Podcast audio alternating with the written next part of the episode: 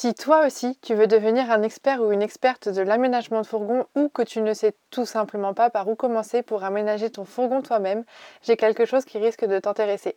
Tu peux tout d'abord visiter notre blog dont le lien est en description du podcast pour récupérer plein d'infos utiles et gratuites pour aménager ton van. Et si tu veux aller beaucoup plus loin dans ton idée de construire ton propre van, notre ebook de 800 pages, le manuel du fourgon aménagé, est le support qu'il te faut. Tu trouveras dans cet e-book des schémas, des tutos, des plans, des conseils bricolage. Bref, c'est une vraie Bible de l'aménagement. Et si après avoir lu l'e-book, tu veux du contenu encore plus concret, tu peux te pencher sur notre académie en ligne, le Van Camp. Tu y trouveras des tutos vidéo pour aménager ton van étape par étape et tu pourras y être accompagné et conseillé individuellement sur ton projet par des experts. Tous les liens sont en description du podcast. En attendant, on te souhaite un très bon moment avec l'épisode qui suit. Salut à tous et bienvenue dans le premier podcast consacré 100% à la vie en van. Moi, c'est Lucille et je suis là pour vous parler de ce sujet sans tabou, sans rien vous cacher et je vous dis tout.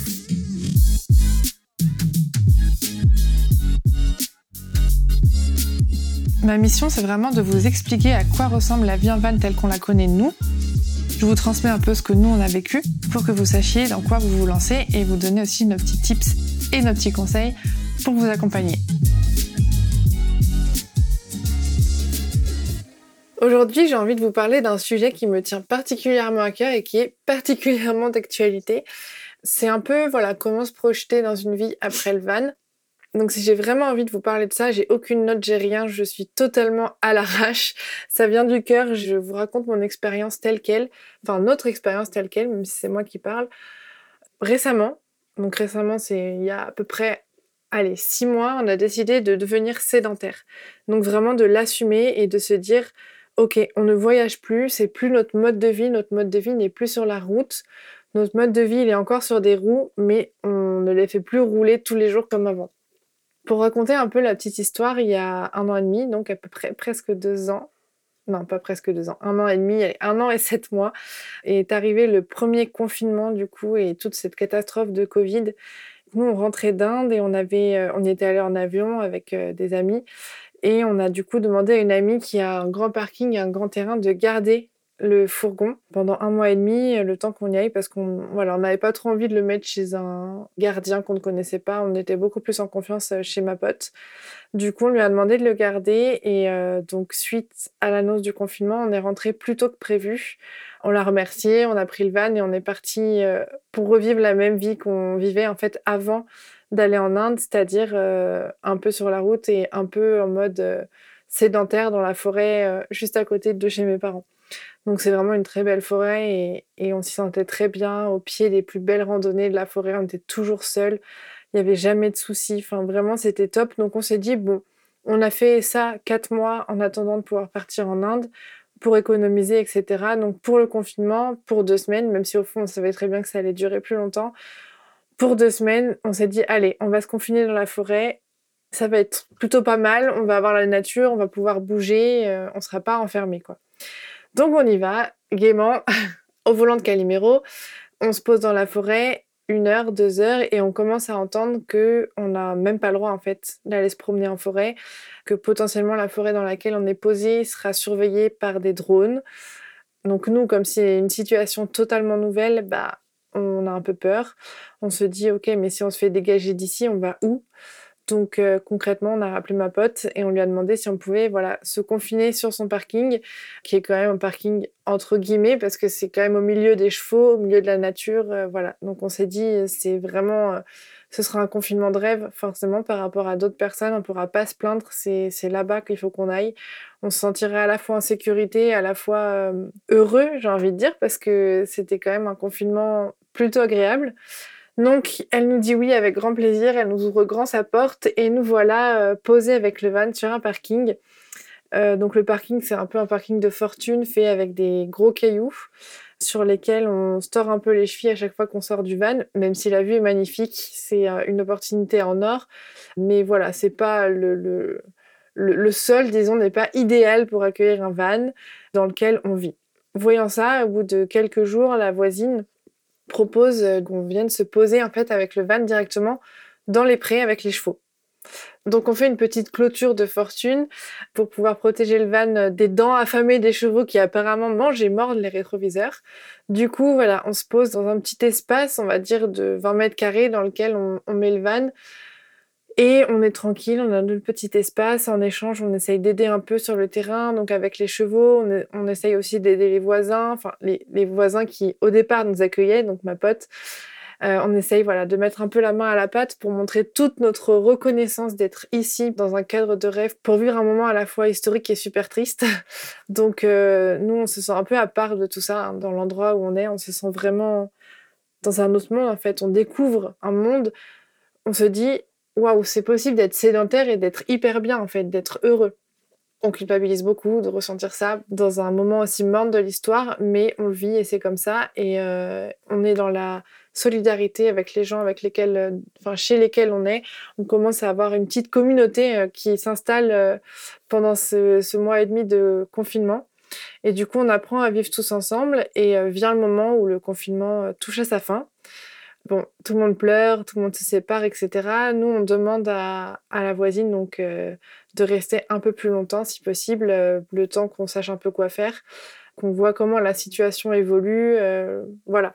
Donc, le moment en juin où tout était ouvert, où on pouvait aller partout, on est allé à Contis, mais on lui a quand même demandé de nous laisser les portes ouvertes au cas où un nouveau confinement se profilait, ce qu'elle a fait avec grand plaisir. Donc on est resté, on est resté et vient le mois d'août où on lui a fait part de notre volonté de partir du coup, enfin de notre volonté. On n'avait pas spécialement envie de partir, mais on sentait que c'était le moment parce que euh, ça faisait voilà quelques temps qu'on était là et malgré le fait qu'on aide et qu'on soit présent euh, pour cette petite famille qui nous accueillait, on trouvait que c'était peut-être un peu abusé de rester là comme ça en plein milieu des champs. Donc on a décidé d'annoncer notre départ à la petite famille qui nous a clairement dit non, ne partez pas, s'il vous plaît, euh, on est trop bien tous ensemble, venez, on trouve une solution.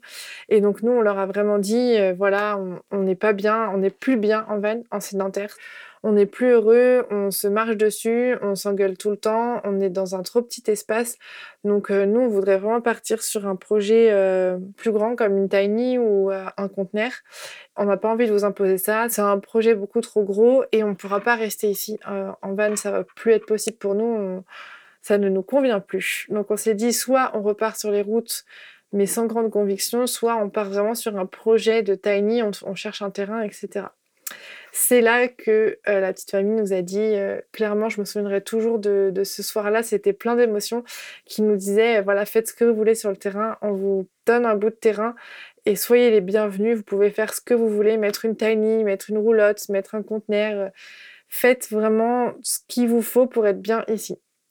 Donc là, c'était assez incroyable, on en a parlé avec PF, et c'est là qu'on a pris la décision de se dire, ok, on va peut-être commencer à changer de vie à se tourner vers quelque chose de plus sédentaire et toujours en respectant nos valeurs qui sont vraiment la, vie en fait alternative. On n'imaginait vraiment pas reprendre un appart et retourner un peu dans cette vie qui nous convenait pas non plus. En fait, c'est sûr que c'est agréable d'avoir du confort, c'est sûr que c'est génial tout ça, mais on se sentait pas aligné avec nos valeurs à nous dans l'idée de retourner dans un appartement. Donc vraiment, cette idée de pouvoir faire quelque chose d'alternatif ici chez des amis, en fait, qui étaient des personnes qui étaient devenues des amis.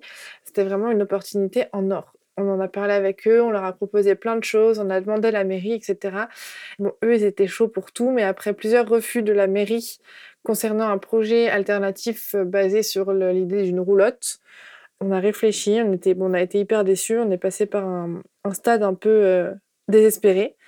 Et en fait, on s'est dit, mais pourquoi pas ça n'a rien à voir avec notre projet de base de roulotte, mais pourquoi pas partir sur un projet alternatif qui met en scène, entre guillemets, des fourgons.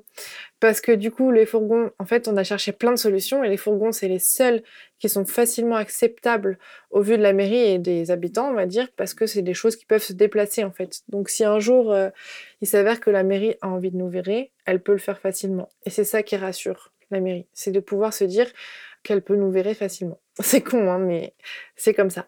Donc on est parti sur des fourgons et sachant que notre euh, envie à tous les deux, c'était de pouvoir à la fois voyager de manière séparée si on en avait envie, que moi je puisse faire mon yoga, enfin yoga au sport euh, sans être dépendant de l'autre, sans devoir donner mes horaires à l'avance euh, d'un lieu commun.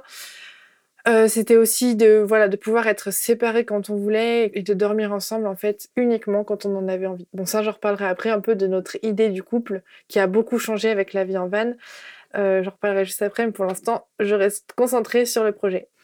Du coup on est parti sur l'idée de non pas un van supplémentaire mais deux vannes supplémentaires.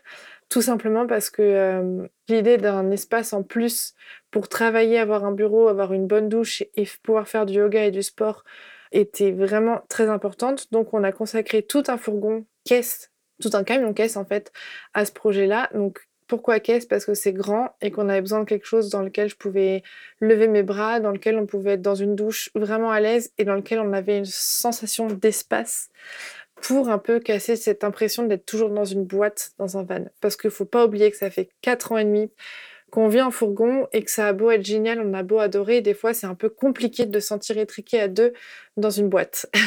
Donc c'était important pour nous d'avoir au moins un espace dans lequel on se sentait respirer, quoi. Vraiment respirer. Donc euh, ce van était hyper important pour ça, mais du coup ça nous permettait pas dans l'idée de pouvoir voyager séparément et d'avoir notre espace à chacun parce que du coup on gardait l'espace où on dormait, où on cuisinait commun avec le van qu'on a depuis 4 ans, enfin depuis 2 ans, pardon, donc Calimero. On gardait un peu cette idée qu'on n'aimait plus trop.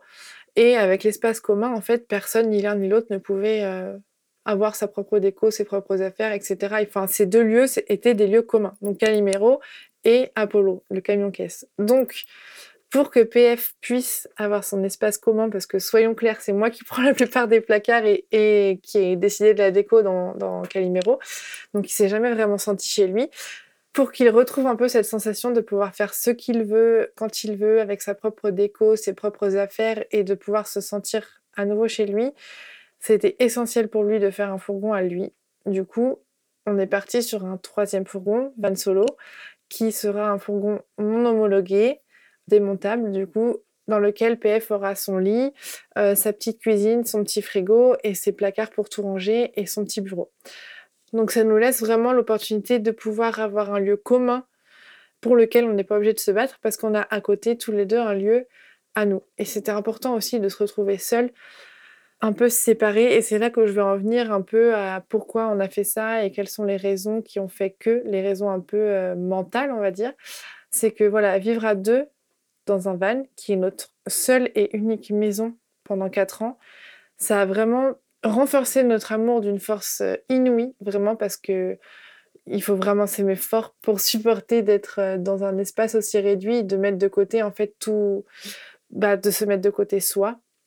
Et en fait, on est dans une intimité tellement proche, tellement enlevé tout complexe que au fur et à mesure du temps, ça a un petit peu pas cassé le couple, pas du tout, mais comment expliquer, un peu casser, pas notre nous, mais notre moi personnel à chacun. C'est-à-dire que moi, je devenais très irritable pour vraiment des choses débiles, PF pareil.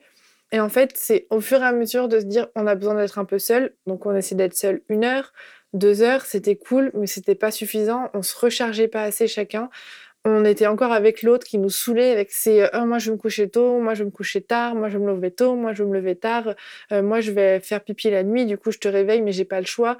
Enfin tout ça ça nous pesait à un point jusqu'au moment où on a pris une semaine chacun de notre côté et que on a vraiment redécouvert l'importance d'être seul même si on savait que c'était ça qu'il nous fallait là on a vraiment dit OK.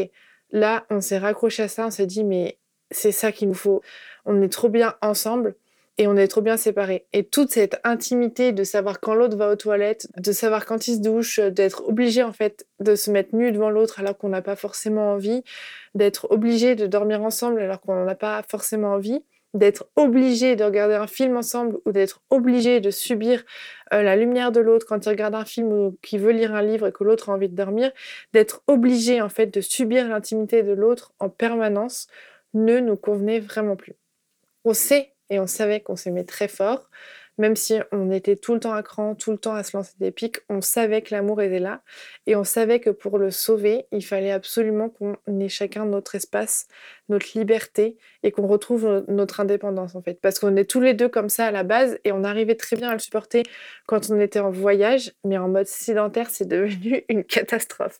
Enfin vraiment, c'était très très dur à supporter.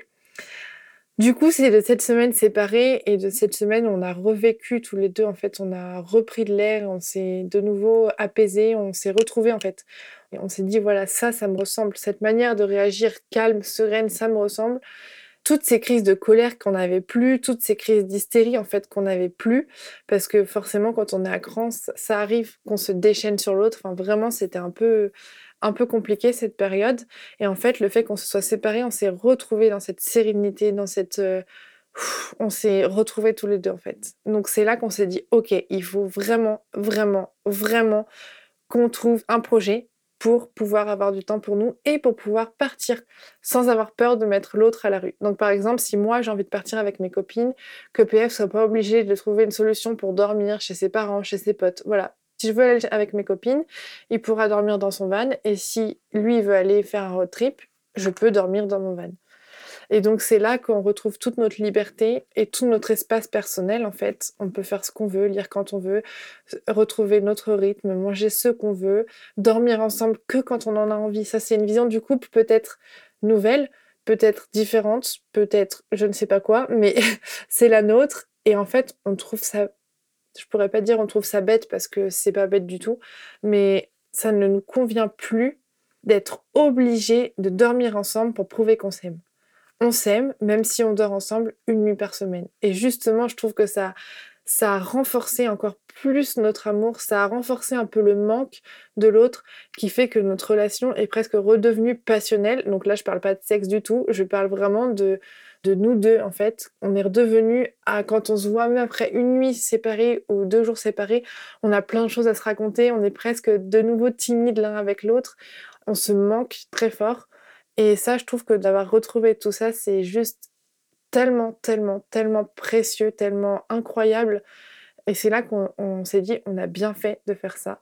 On a bien fait de se lancer dans ce projet de, vie sédentaire et séparée à la fois de manière autonome et indépendante. Et c'est exactement ce qu'il nous fallait, c'est ce qui nous rend heureux. Parce que PF, lui, pourra voyager quand il veut et il est libre de le faire. Et moi, j'ai tout ce que j'ai toujours rêvé d'avoir. Euh, je me disais pour quand je serai vieille, quand je serai plus grande. Mais aujourd'hui, voilà, j'ai mon cheval, j'arrive à m'en occuper, j'ai mon potager qui nous nourrit deux ou trois repas par semaine. J'arrive à construire des choses, je vois mes amis quasiment tout le temps et ça, c'est quelque chose qui me manquait beaucoup, beaucoup, beaucoup, qui me rendait très malheureuse. Aujourd'hui, j'ai renoué avec plein de relations qui m'avaient manqué, qui s'étaient cassées. Je suis super heureuse de tout ça et PF est super heureux de tout ça aussi, de renouer également avec ses amis, de, de retrouver une vie sociale, de, de, se réancrer dans quelque chose, tout en sachant, ça c'est la, donnée très importante, tout en sachant qu'on a la liberté de partir quand on veut, où on veut. Et ça c'est hyper important.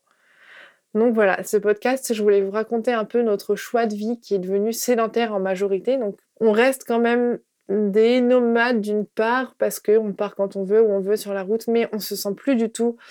Enfin, cette identité ne nous colle plus du tout. L'identité de nomade, on se retrouve plus aujourd'hui dans la sédentarité.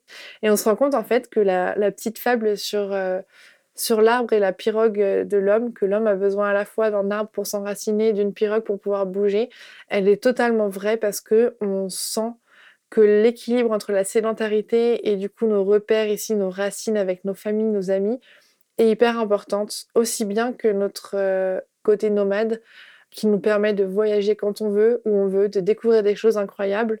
Et du coup, tous nos besoins primaires à l'heure actuelle sont remplis.